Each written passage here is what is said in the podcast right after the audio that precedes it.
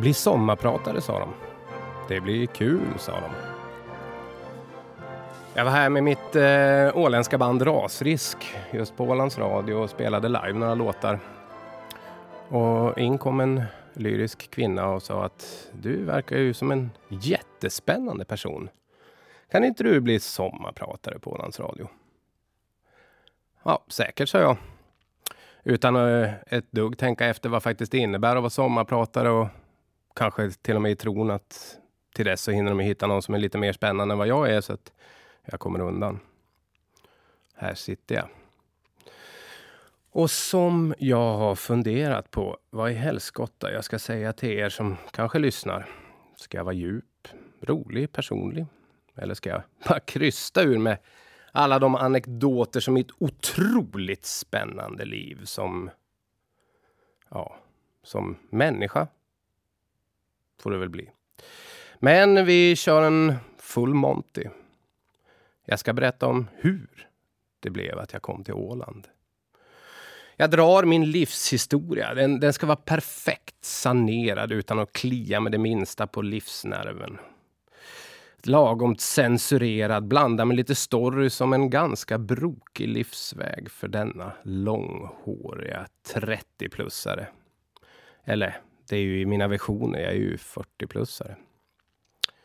Jag ska med den tillfälliga makt som jag besitter bara spela musik som jag själv har valt. Och i många fall även skrivit. Och jag kommer i alla fall att gilla det.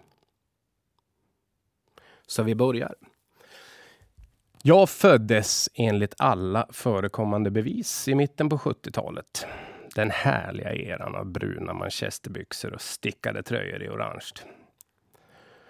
Jättesnyggt. Där jag växte upp så var det viktiga samhällsfrågor som gällde.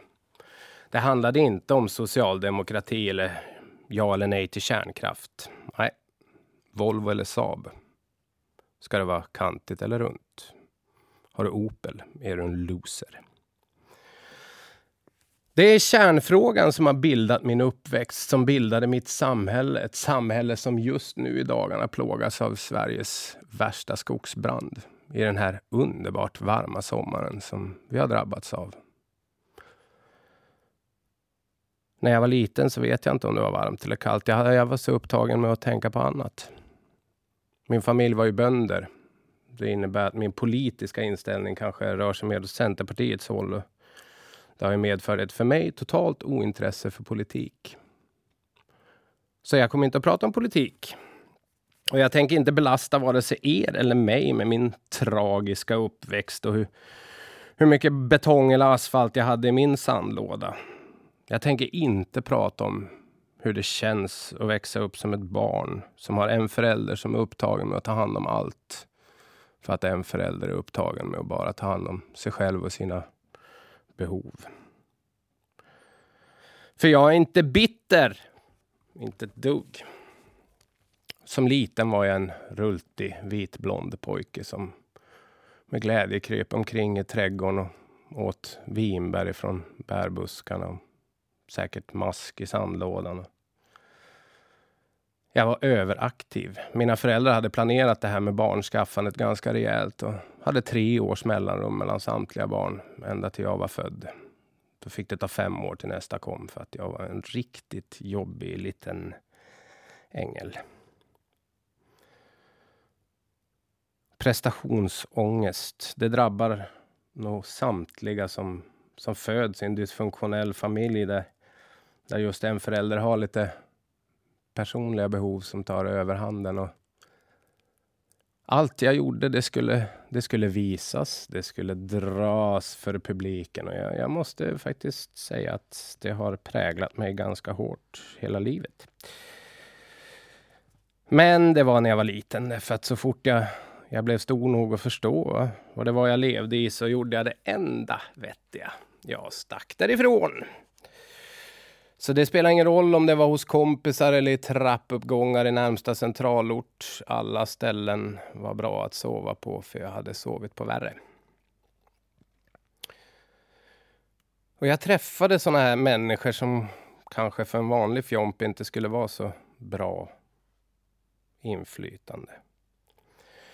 Men för mig så var det vägen till någonting helt annat. Någon form av familjär gemenskap som jag faktiskt inte hade stött på innan. Och även om de här individerna kanske sög i sig mindre lämpliga substanser så var det inte vägen för mig till droger eller alkohol utan den där musiken de lyssnade på. Det, det var fantastiskt. Jag satt där i det här stökiga tonårsrummet. Och nu pratar vi en 10-11-åring som hängde med tonåringarna på byn och käka stulet lösviktsgodis och lyssna på Twisted Sisters och W.A.S.P. Black Sabbath och en massa andra grejer.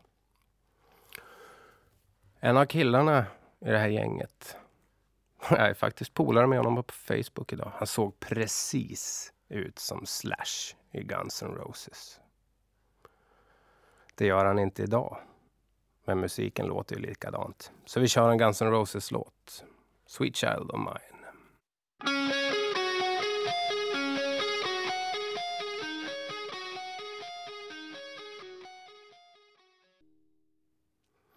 Måhända en fantastisk sångare men en riktig stjärtskåra som person. Men Slash är en grym gitarrist. Det kan alla skriva under på. Och jag, jag var mitt umgänge till trots en rejält idrottsintresserad kille. Och massiv på mer än ett sätt. Jag har alltid haft en rejäl kroppshydda. Bra densitet och var svårflyttad var jag än stod. 1,30 lång med 45 i skor och händer som dasslock, 60 kilo tung. Sug på det BMI ni, ni som jagar kilon så här i värmen. Det var fotboll på sommaren det var bandy på vintern och en av de här resterna av osedheten som liten. Den här strävan efter att alltid vara bättre än alla andra. Det gällde ju idrotten också förstås. Jag var skitduktig på sport. Men nog om idrott, för intresset för det avtog väl med åren det också. Men den här prestationsångesten jag kände på plan, den infann sig nog inte särskilt ofta när det gällde skolan. Varför ska jag vara någonstans och lyssna på saker som jag redan vet? När det finns så mycket annat roligt att göra. På byn med andra likasinnande. Jag hade nog mer frånvarotimmar än vad jag hade närvarotimmar. Men trots det så träffade jag än idag lärare som jag hade på grundskolan framförallt högstadiet som fortfarande kommer ihåg mig och, och minns mina intressanta frågeställningar eftersom jag med mitt huvud alltid hade strävan att frågasätta allting som fanns istället för att bara ta det de sa för givet. Där jag växte upp så fanns det inte så mycket polisiär närvaro. De fanns, men man såg dem väldigt sällan. Och var man bara ute på kvällen så då hade ju de ledigt. Det fanns ingen annan som egentligen brydde sig heller. I en av mina tidiga kontakter med det här äldre buset så köpte jag min första moped. Jag var tio år gammal och nu slapp jag gå. Det fanns ju ingen som skjutsade mig så apostlahästarna var ju det medlet som gällde innan mopeden. Jag trodde åtminstone att jag inte skulle behöva gå så mycket. Saxmekaniska lösningar är perfekt lärare i just mekanik och inte så mycket i trafikvett och körteknik. Jag skruvade precis hur mycket som helst med den där förbannade mopeden. Jag tog isär och satte ihop. Jag modifierade och grejade. Hela tiden gick åt till det. Jag körde otroligt lite. Så när jag var ett år ifrån moppeåldern då, då köpte jag bil istället. Den var ju betydligt mindre rasbenägen så att det blev betydligt mer köra av. Och det var den här bilen. Det var en gammal Datsun 120Y från 77. Den var apful, brunmetallic, åtminstone där det fortfarande satt färg kvar på. Och jag tror att det var tänkt att den skulle bli folkracebil innan jag köpte den. Jag provade att måla några gånger. Jag provade att repa lite plåt också, men jag var jättedålig på det. Jag hade helt enkelt inte tålamod för att färg skulle torka eller plåt skulle svalna. Så de modifieringar jag kunde göra, det var inredningen och ljudet. Efter den bilen kom ut och folk fick se vad jag hade gjort invändigt med den så fick jag sy en hel del bilklädsla på byn. Och designa faktiskt nästan lika många ljudanläggningar. Och de här bilinredningarna. Det är ju på den vägen det är nu. Men det är ju en helt annan historia.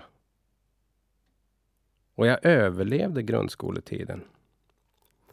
Jag sökte till Handelsgymnasiet. Och varför då kan man ju undra sig. Ja, egentligen så ville jag gå en estetisk linje i bild, alltså i konst. Men eftersom jag nu inte hade varit på skolan så mycket så hade jag ju betyg därefter och kom faktiskt inte in på någonting som jag ville göra. Min stora syster hade läst Handels och det gick ju bra för henne. Hon var ju arbetslös och hade det jättekul. Så att, varför inte jag också? Det är inte mitt huvud det är fel på. Det är absolut inte det. Men är man, är man inte där så är det ju svårt att, att sätta något eftertryck. Och gymnasiet är ju lika, ju lika bra som grundskolan. Fördelen med handelslinjen var att man hade otroligt mycket praktik ute. Man fick jobba två, tre dagar i veckan och för mig innebar det ju fem dagar i veckan för jag ville ju ändå inte vara på skolan så jag jobbade ju de dagarna jag skulle vara där också. Och jag hamnade på en praktik på, på ortens stora ljud och ljusbolag. Jag fick rodda konserter, jag fick bygga ljudanläggningar, jag fick åka på turné med olika band.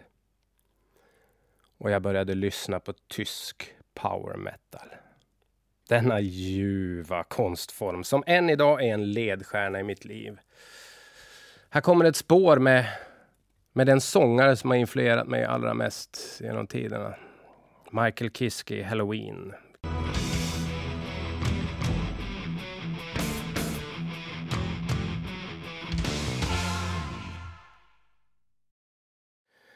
När det gäller livsanekdoter så samlade jag på mig en hel del sådana under det här turnélivet.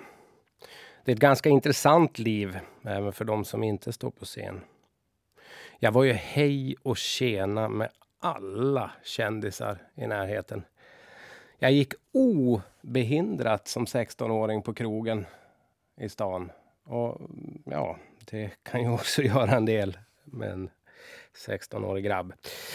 Men eh, jag har hållit mig undan från de största bekymren. Och det här med musiken är ju en bra drivkraft. Jag sjöng en hel del under den här tiden faktiskt, men eh, inte i något eget projekt och var väl egentligen aldrig medveten om vilken sångtalang jag kanske besatt. Men eh, som roadie så klev jag upp på scen mer än en gång och sjöng låtar med banden som jag var ute och jobbade med. Och det var rätt roligt. Det är lite sån här ego-boost för någon som kanske har ett ganska förtryckt självförtroende. Den här gymnasietiden och det här turnélivet, det förflöt ju jättefort. Och efter det så var det dags att mönstra. Jag tror två dagar efter jag fyllde 18 så, så mönstrade jag och ett par månader senare så ryckte jag in. Det blev en infanteriposition. Den då enda svenska insatsstyrkan i fredstid. Vi bevakade militära anläggningar med, ja vad ska man säga, för kriminella intressanta innehåll. Det var krigsförråd med sprängämnen, vapen, läkemedel, kanske främst morfin samt några andra förråd som jag än idag inte har en jäkla aning om vad de innehöll. Vi var i tjänst dygnet runt varannan vecka och däremellan så var det ledigt och då passade ju som handsken för en annan så jag kunde ju fortsätta jobba med mitt ljud och mitt ljus. Lumpa minnen bleknar ju med ära får man väl säga. Och så här i efterhand så kommer man ihåg allt det där som var roligt. Och man glömmer bort det som var tråkigt. Min gruppchef, han var brottare. Brottare och punktrummis. Han var väl två meter lång och ungefär lika bred. En gigantisk herre. Och han fick husera ganska mycket över vilken musik vi spelade i vår bevakningsanläggning. Så det blev en ruskig massa trallpunk under den här tiden. Kanske inte bara för oss, utan det var ju för hela samtiden. Det släpptes CD-skivor som hette definitivt 50 spänn. De kostade just 50 spänn och de innehöll en massa roliga punkalster som jag faktiskt med, med glädje lyssnar på än idag. Väldigt tralliga små historier. Många år senare, faktiskt bara för några år sedan, så var jag på ett bröllop i Mellansverige. Alla på det här bröllopet var mer eller mindre yrkesmusiker och jag kände mitt mindervärdeskomplex var extremt högt då. Men, så jag försökte smita undan så gott det gick och träffade på en, en kille som jag pratade vid flera omgångar med. Och vad hade man att prata om när alla verkade syssla med musik? Jo, det var ju just musik. Jag presenterade mig som hårdrockssångare och han var ju punktrummis. Ja, kul, sa jag. Min, min favorit inom svenska punken, det är radioaktiva räkor. Ja, kul, sa han. De jag spelar trummor med, ser du. Så där står jag, trots alla mina kändisbekanta. Rätt starstruck. Radioaktiva räkor. Det är kul. Här kommer drömmen.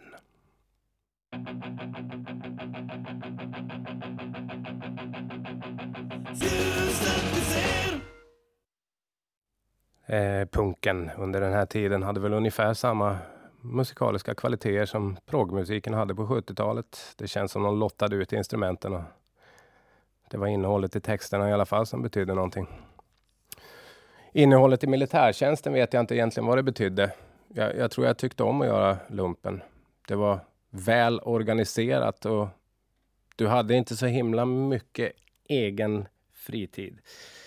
Allting var bestämt. Och eh, som insatsman i det här så var det väldigt, väldigt korta accesstider och väldigt långa sträckor att åka. Norrland är ett stort bistert land.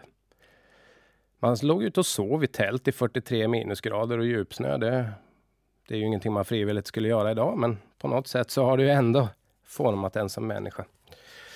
Men jag muckade från det militära. Då var jag skarpskytt och sjukvårdare, en hyggligt komisk kombination. Jag fortsatte den militära banan under väldigt många år.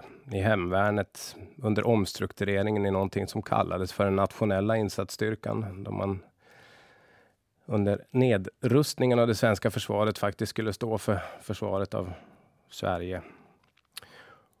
Men eh, jag, jag gissar ju på att det var någonting med den här familjära känslan. Det var en stabil grupp. Alla var kompisar och visade tillförlit till varandra. Det är ju skönt med struktur i en annars ganska kaosartad tillvaro. Jag turnerade ju fortfarande som tekniker och dessutom nu som diskjockey. Och nu hörde jag varningssaftblandarna gå igång i de åländska hemmen. Vi väntar på Mr Vain eller Hathaway, Basic Element och de andra stora trollen under den här eran. Men jag ska göra er besvikna, eller lättade. Välj själv. Det här var en ganska markerande period även denna, med många anekdoter. Som discjockey så ser man ganska mycket, men man upplever inte grejerna själv. Till skillnad från det här med turnélivet. Norrländsk som jag är så kör vi en låt med Låt gå en klyktattare. Det här jämtländska benämningen för en Sundsvallsbo. Men för den sakens skull en ganska begåvad sån. Här kommer Melody MC med Anyone Out There.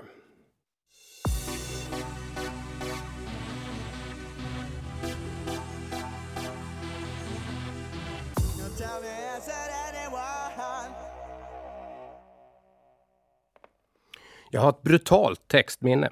Och när andan och promillen faller på så händer det att jag drar en och annan eurodisco-rap. Jag har sagt i en intervju tidigare att det bor ett eurodisco-fan i alla hårdrockare. Jag kan när som helst gå ner på knä och ta tillbaka det uttalandet, men tills någon ifrågasätter det så står jag för det. När det förutbestämda redan är gjort, då får en rastlös själ problem. Åtminstone om man citerar mig. Och gymnasiet och lumpen, det skulle ju bara göras, vare sig man vill eller inte. En dag så står du där och inser att man inte har en jävla aning om vad man vill eller borde göra. Så jag börjar idrotta igen. Ja, bob låter ju kul. Det går snabbt och man behöver bara anstränga sig ytterst kortvarig stund. Och så fick det bli. Det var vinterträning och obligatoriskt heltidsarbete i bobbanan. Vi åkte på träningsresor till Lillehammer och återigen en ganska familjär stämning landslaget emellan. När sommaren kom och isen försvann så kändes det jäkligt tomt. Så jag tog min cykel. Det var en sån här smaldäckad DBS-racer. En stor ryggsäck, tält och annat och så cyklade jag. Jag cyklade 120 mil zigzag genom Sverige på sju dagar. Som någon slags torrträning. Jäklar om jag inte var trött. Både i röven och i resten av kroppen. Och framförallt på att cykla. På Öland så sålde jag cykeln och det var där det hände. Jag träffade ett nytt gäng med familjär känsla och mitt första band var ett faktum. Egentligen så började allting med Thomas Ledin. Thomas Ledin är en sån där kille som jag kanske helst av allt skulle vilja förnekas existens. Men jag hade någon slags eh, fyllig imitation av hans, eh, den här Vad gör du nu för tiden? Och det var där det började. Det här bandet, vi spelade covers på pubbar och fritidsgårdar. Vi partajade och hade sjukt roligt. Och det var där på Öland som jag skrev mina första egna låtar. Några är riktigt, riktigt bra, men eh, det är ingen av dem som har kommit direkt vidare i livet. Det finns ju ett gäng slaskiga inspelningar på någon CD-skiva liggandes någonstans, men det är ingenting som jag för allt i världen skulle spela här offentligt i etern. Ena gitarristens mamma råkar vara boss på Böda Sands camping, så jag blev lovad sommarjobb där året därpå. Den vintern, den gick ju i någon form av sommarlängtans dvala. Jag skrev tonvis med texter, men jag kunde inte spela något instrument. Och nu räknar jag inte den här klarinetten som jag spelade på i låg, låg och mellanstadiet, för det, det, ser jag inte som något särskilt bra eh, komponeringsinstrument. Så jag sjöng in alla låtarna a cappella på en kassettbandspelare. Och sen eh, skickade jag de här kassetterna ner till resten av bandet som alla bodde på Öland. Så att de skulle kunna tonsätta det, det jag tyckte att jag ville sjunga. Och det, det är ganska tradigt att hålla på på det viset. Framförallt så är det en jädra lång låtskrivarprocess. Så att eh, till slut så lånade jag en gammal gitarr. Jag kopierade ett ackordblad ur någon musikbok på biblioteket. Notera att det här är långt innan internet slog sig fram. Och sen satte jag mig där med den här gitarren och lärde mig att harva ackord. Sen, efter man hade lärt sig grunden av det, så skulle man ju lära sig att sjunga och spela samtidigt. Det tog väl minst lika lång tid det. Men sen skrev jag min första låt som jag tonsatte. Den hette A little piece of nothing. Den var jättearg och den speglade väl ganska bra hur jag kände mig inuti. Sommaren därpå så var jag tillbaka igen på Öland med jobb, med en Volvo Amazon istället för en DBS-cykel och en målsättning att få mitt livs bästa sommar. Det här bobåkandet det slutade i en serie krascher och faktiskt ett gatuslagsmål i Östersund där jag lyckades slita sönder båda mina axelleder. Så det var sluttränat. Men jag hade fortfarande inte något framtidsmål att sikta på. Och för att spegla det så kör vi en gammal svensk popklassiker. Det är Factory efter plugget.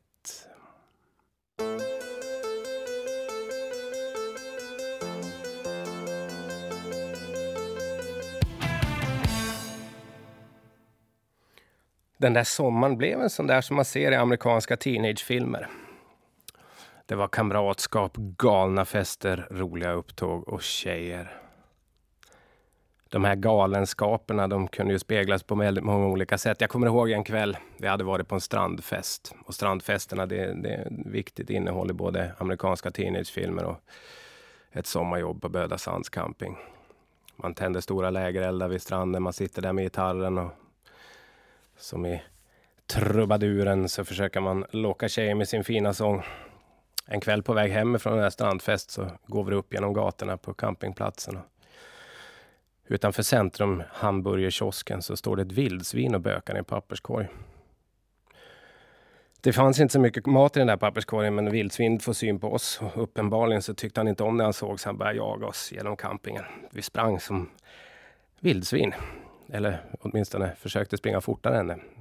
Och lyckas hitta en, en Volvo kombi utanför bageriet. En tidig bagare som var på jobb. Så vi klättrade upp på taket där och höll oss där tills vildsvinet gav upp och gick därifrån.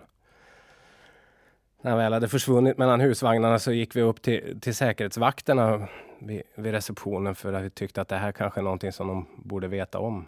Så att ingen, ingen blir skadad. Vildsvin är ju inte de snällaste grisarna på planeten. Det enda de säger till ja grabbar, ni har druckit lite mycket nu, va? gå och lägg er. Vi såg inte vildsvinet igen. På den tiden hade jag rakat huvud. Det var luftigt och skönt på sommaren, till skillnad från mitt långhåriga svall idag. Eh, en av mina arbetskamrater var riktigt brun, och inte av solen utan av afrikansk härkomst, hette Gabriel, en riktigt schysst kille vi brukade skoja lite grann. Så en dag så, så lånade vi en av de små tjejernas klänning. Hon hette Emma och var väldigt tunn och hade en blommig skör sommarklänning som vi tryckte in Gabriel i. Jag tog på mig min, min avklippta jeansjacka med en Sverigeflagga fastsydd på ryggen och sen jagade jag honom genom campingen skrikandes diverse våldsord. Folk bara stirrade på oss och trodde att det, det, det var ett upplopp på gång. Men sådana där grejer hittade vi på. Det där med tjejer också. För min del så är just det där med tjejer något som bäst skrivs i singular. Jag har gett mig själv en väldigt moralisk uppfostran. Jag är en av de där killarna som aldrig sa hora. Och jag ställer mig upp på bussen för att ge plats åt dem jag anser förtjänar en bättre. Och man behandlar kvinnor med respekt. Man ligger inte runt och man träffar inte så många tjejer heller. Men den sommaren så träffade jag henne. Hon som faktiskt sparkade undan mina kompakta ben och gjorde mig varm inombords. Som alla andra stackars dårar som har växt upp i ett dysfunktionellt hem vet ju hur svårt det är just det där med känslor. Särskilt de mer varma och innerliga sådana. Och uttrycka ilska och aggression, det är ju enkelt. Men att älska någon, det är skitsvårt. Det är så mycket lättare att spela pajas än att vara seriös. Och det var ju väl det som drev henne bort. Vi hade vår grej, vår stund. Och jag trodde på riktigt att jag helt plötsligt visste vad jag skulle och ville göra. Det gick några veckor och hon åkte hem. Jag jobbade ju på det där stället så jag var ju tvungen att vara kvar med mina polare. Vi som var Böda Boys. The Boys of Summer.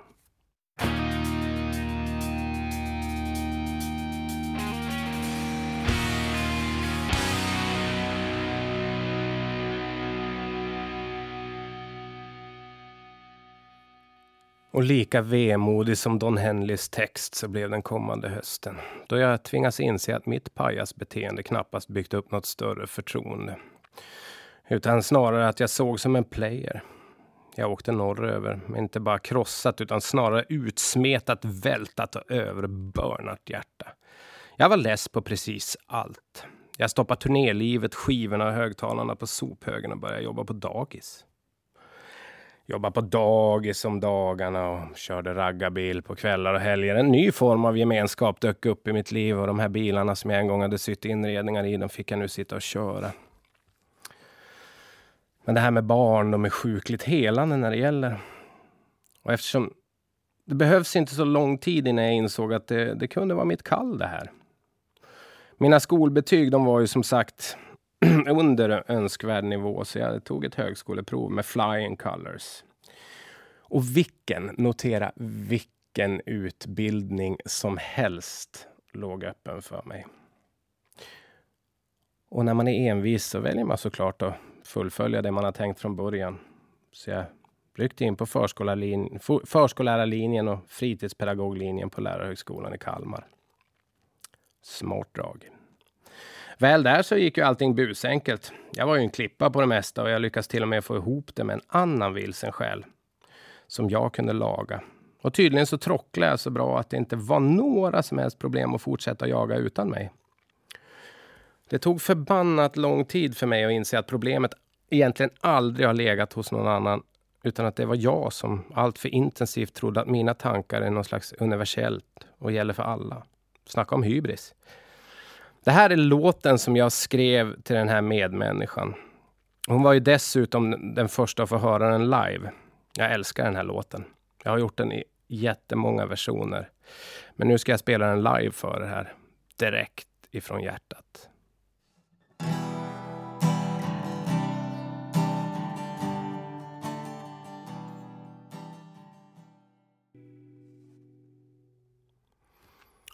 Hon vart inte överförtjust när hon fick höra den. Hon förstod ju texten. Men lär man sig någonting då av sina misstag? Ja, när det gäller den mjuka delen av livet så är väl svaret nej.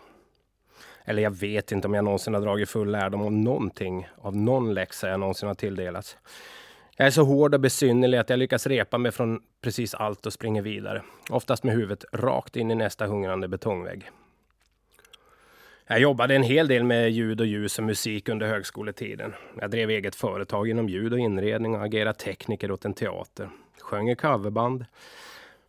Men allt man än gör hjälper inte riktigt, för det är skitsvårt att sätta plåster på de sår man har inuti.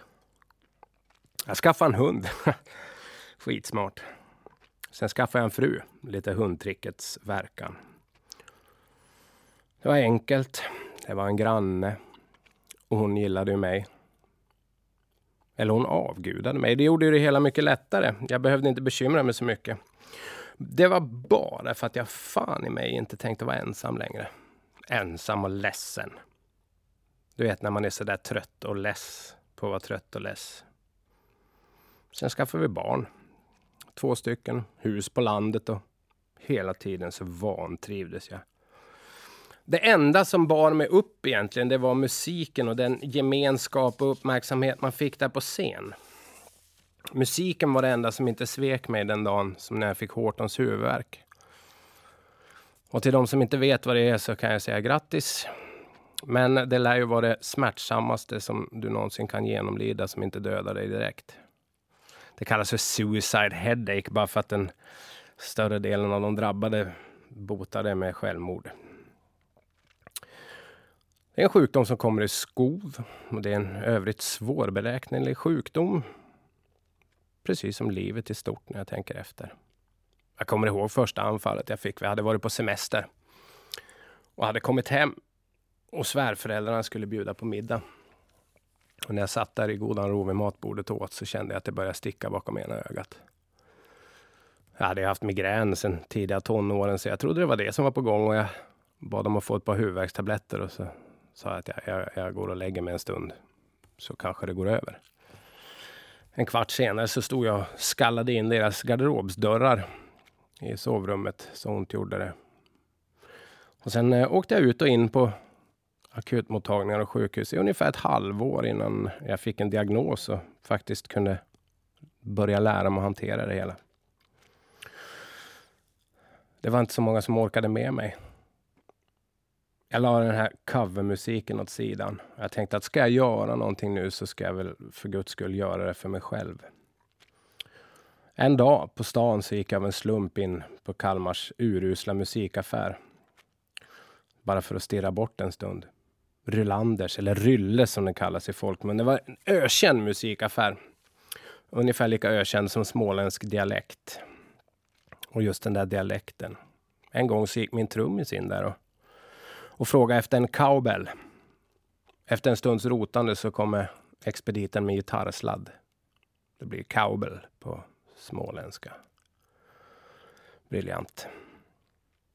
Nå, nog om det. Inne på Rylles, på en liten anslagstavla längst in i gitarrhörnet, så sitter en lapp där det står att seriöst hårdrocksband söker sångare. Det stod ett telefonnummer på lappen. Jag rev åt med den där, ringde telefonnumret. Så där maximalt antal signaler senare så är det en väldigt trött röst som svarar. Två veckor senare så spelar vi in första EPn med Belladonna. Sen gick tåget. Den här EPn hade fyra låtar som de här killarna hade tonsatt tidigare, som jag skrev texter till. Det var bara in i studion och gasa på. Det var en nybyggd egen studio. Den hette Roadkill Studios och där spelade vi in titelspåret på EPn. Belladonna med Belladonna.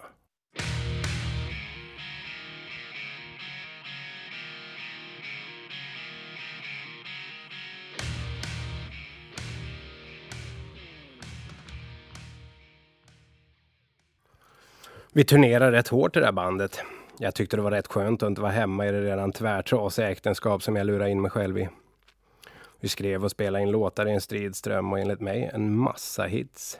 Recensionerna från olika hårdrocksmagasin var ju skitbra. Allt kunde ju ha gått hur långt som helst. Jag har säkert två album med låtar hemma i byrån med de här killarna och mig. Och de hade blivit hur stora som helst, men dessvärre så gick det inte hela vägen. Vi hade hög puls, stora egon och en jädra massa attityd. Under ett festivalgig så tog vi upp två unga tjejer i skoluniform på scen som fick dansa runt med oss. Tyvärr var det en recensent i publiken därifrån någon lokaltidning. En som hade ett horn i sidan sen tidigare med Mötley Crüe som hade gjort precis samma grej på Sweden Rock. Den här recensenten han skrev ner oss till botten tack vare de här tjejerna. Det, det, var ju någonting som vi tyckte var rätt roligt eftersom all publicitet är ju bra publicitet. Men vår manager han tyckte inte att det var lika roligt och började ett veritabelt ordkrig i media mot den här tidningen. Efterdyningen av det här som det dödade bandet. Vi startade om med ett nytt namn och utan management men the thrill was gone. Bandet och jag skildes ungefär samtidigt. Misslyckandets svacka var total. Här kommer The Dice.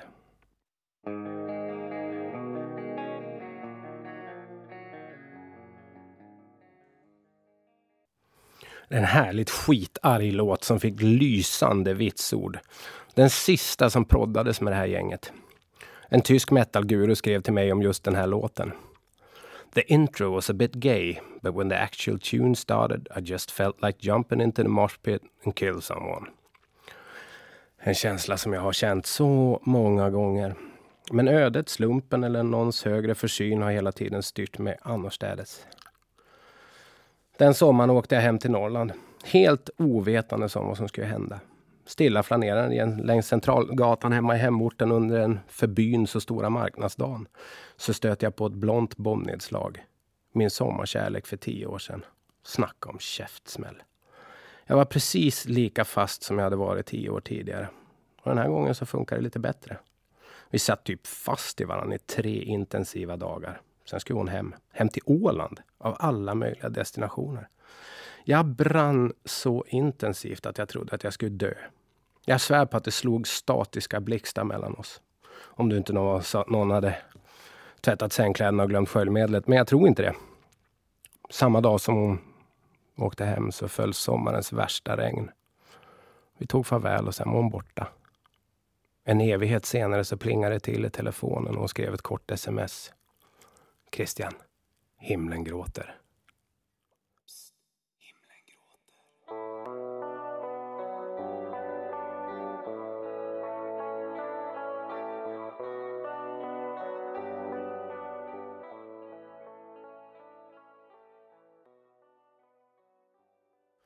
Full av energi åkte jag hemåt. Jag städade ur min enkelspåriga destruktivitet, gick in i studion med min gamla trummis och plitade ihop låten ni just hörde. Och det var flera låtar som kom efter det här i stort sett med samma tema. Kärlek, frustration, längtan, livet. Ja, allt som helt plötsligt fyllde mig. Bandet fick heta Rasrisk. Min trummis heter Rasmus, jag heter Christian. Det blev Rasrisk. Jag vet inte varför, men det, vi, vi spelade in många hårdrockslåtar på svenska. Hårdrockslåtar som nu har fört över till ett åländskt band med just namnet Rasrisk. Jag sökte jobb i Stockholm, för närmare Åland än så. Det var ju svårt att komma och så flyttade jag. Det är så enkelt att ändra riktning på livet om man har ett mål. Och det hade jag ju nu. Jag kunde inte leva utan denna varelse hos mig.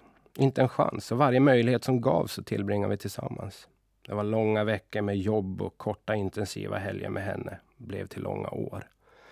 Jag hade musikabstinens. Jag, jag provsjöng för så många olika band. Jag blev erbjuden så många olika musikjobb, men ingenting kändes bra nog. Jag hade ju haft det bästa. Vad, vad skulle jag nöja mig med någonting halvdant? Så jag började skriva egen poesi, gick in i studion och allting handlade om hjärta och smärta som vanligt. Här kommer en som varken har ett artistnamn eller ett låtnamn. Jag kallar den för Blantlåten, men jag vet inte. Ni får lyssna.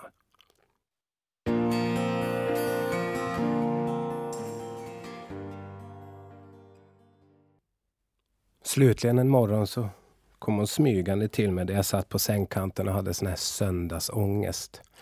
Sånt där som förstör en hel dag bara för att man vet att man ska åka. Hon sträckte fram ett litet paket åt mig och bad mig att öppna. I det här paketet så fanns en sån här liten snutteanka. Du vet en sån här som man ger till blivande föräldrar till deras kommande bebis. Hon hade en mycket större present inom sig. Sån var min väg från, ja vad ska vi säga, från Öland till Åland. Från tristess och ensamhet till, till kärlek, till livet. Den är ganska lång och krokig, men så här styvt 22 år senare så sitter jag i en radiostudio i Mariehamn och gör ett ytterst personligt sommarprat. Jag berättar om saker som kanske inte rör någon annan, men förhoppningsvis kan beröra. Och till alla som lyssnar så ber jag om tillförsikt med mina misstag och om ursäkt för mitt yviga språk. Och till alla som funderar på något som kan vara livsavgörande så kan jag bara säga, fundera ordentligt. Men om jag kunde ha ändrat på något av mina beslut i livet så hade jag högst troligt inte varit här alls. Jag hade använt de förmågor jag föddes med till någonting helt annat. Men då hade jag kanske inte träffat min Eleanor. Och det hade det inte varit värt för, för allt guld i världen. Skatter, det kan man hitta överallt. Oftast där man minst av allt anar det. Och några tokiga vägval i livet behöver inte vara någon katastrof. Vi är ändå på väg mot graven i slutändan i alla fall. Som i ett citat av mina favoritgrupper och en extra låt av mig själv så avslutar jag mitt sommarprat. Ta hand om er, allihop. Om du inte kan se livet omkring dig så vandrar du alltid ensam.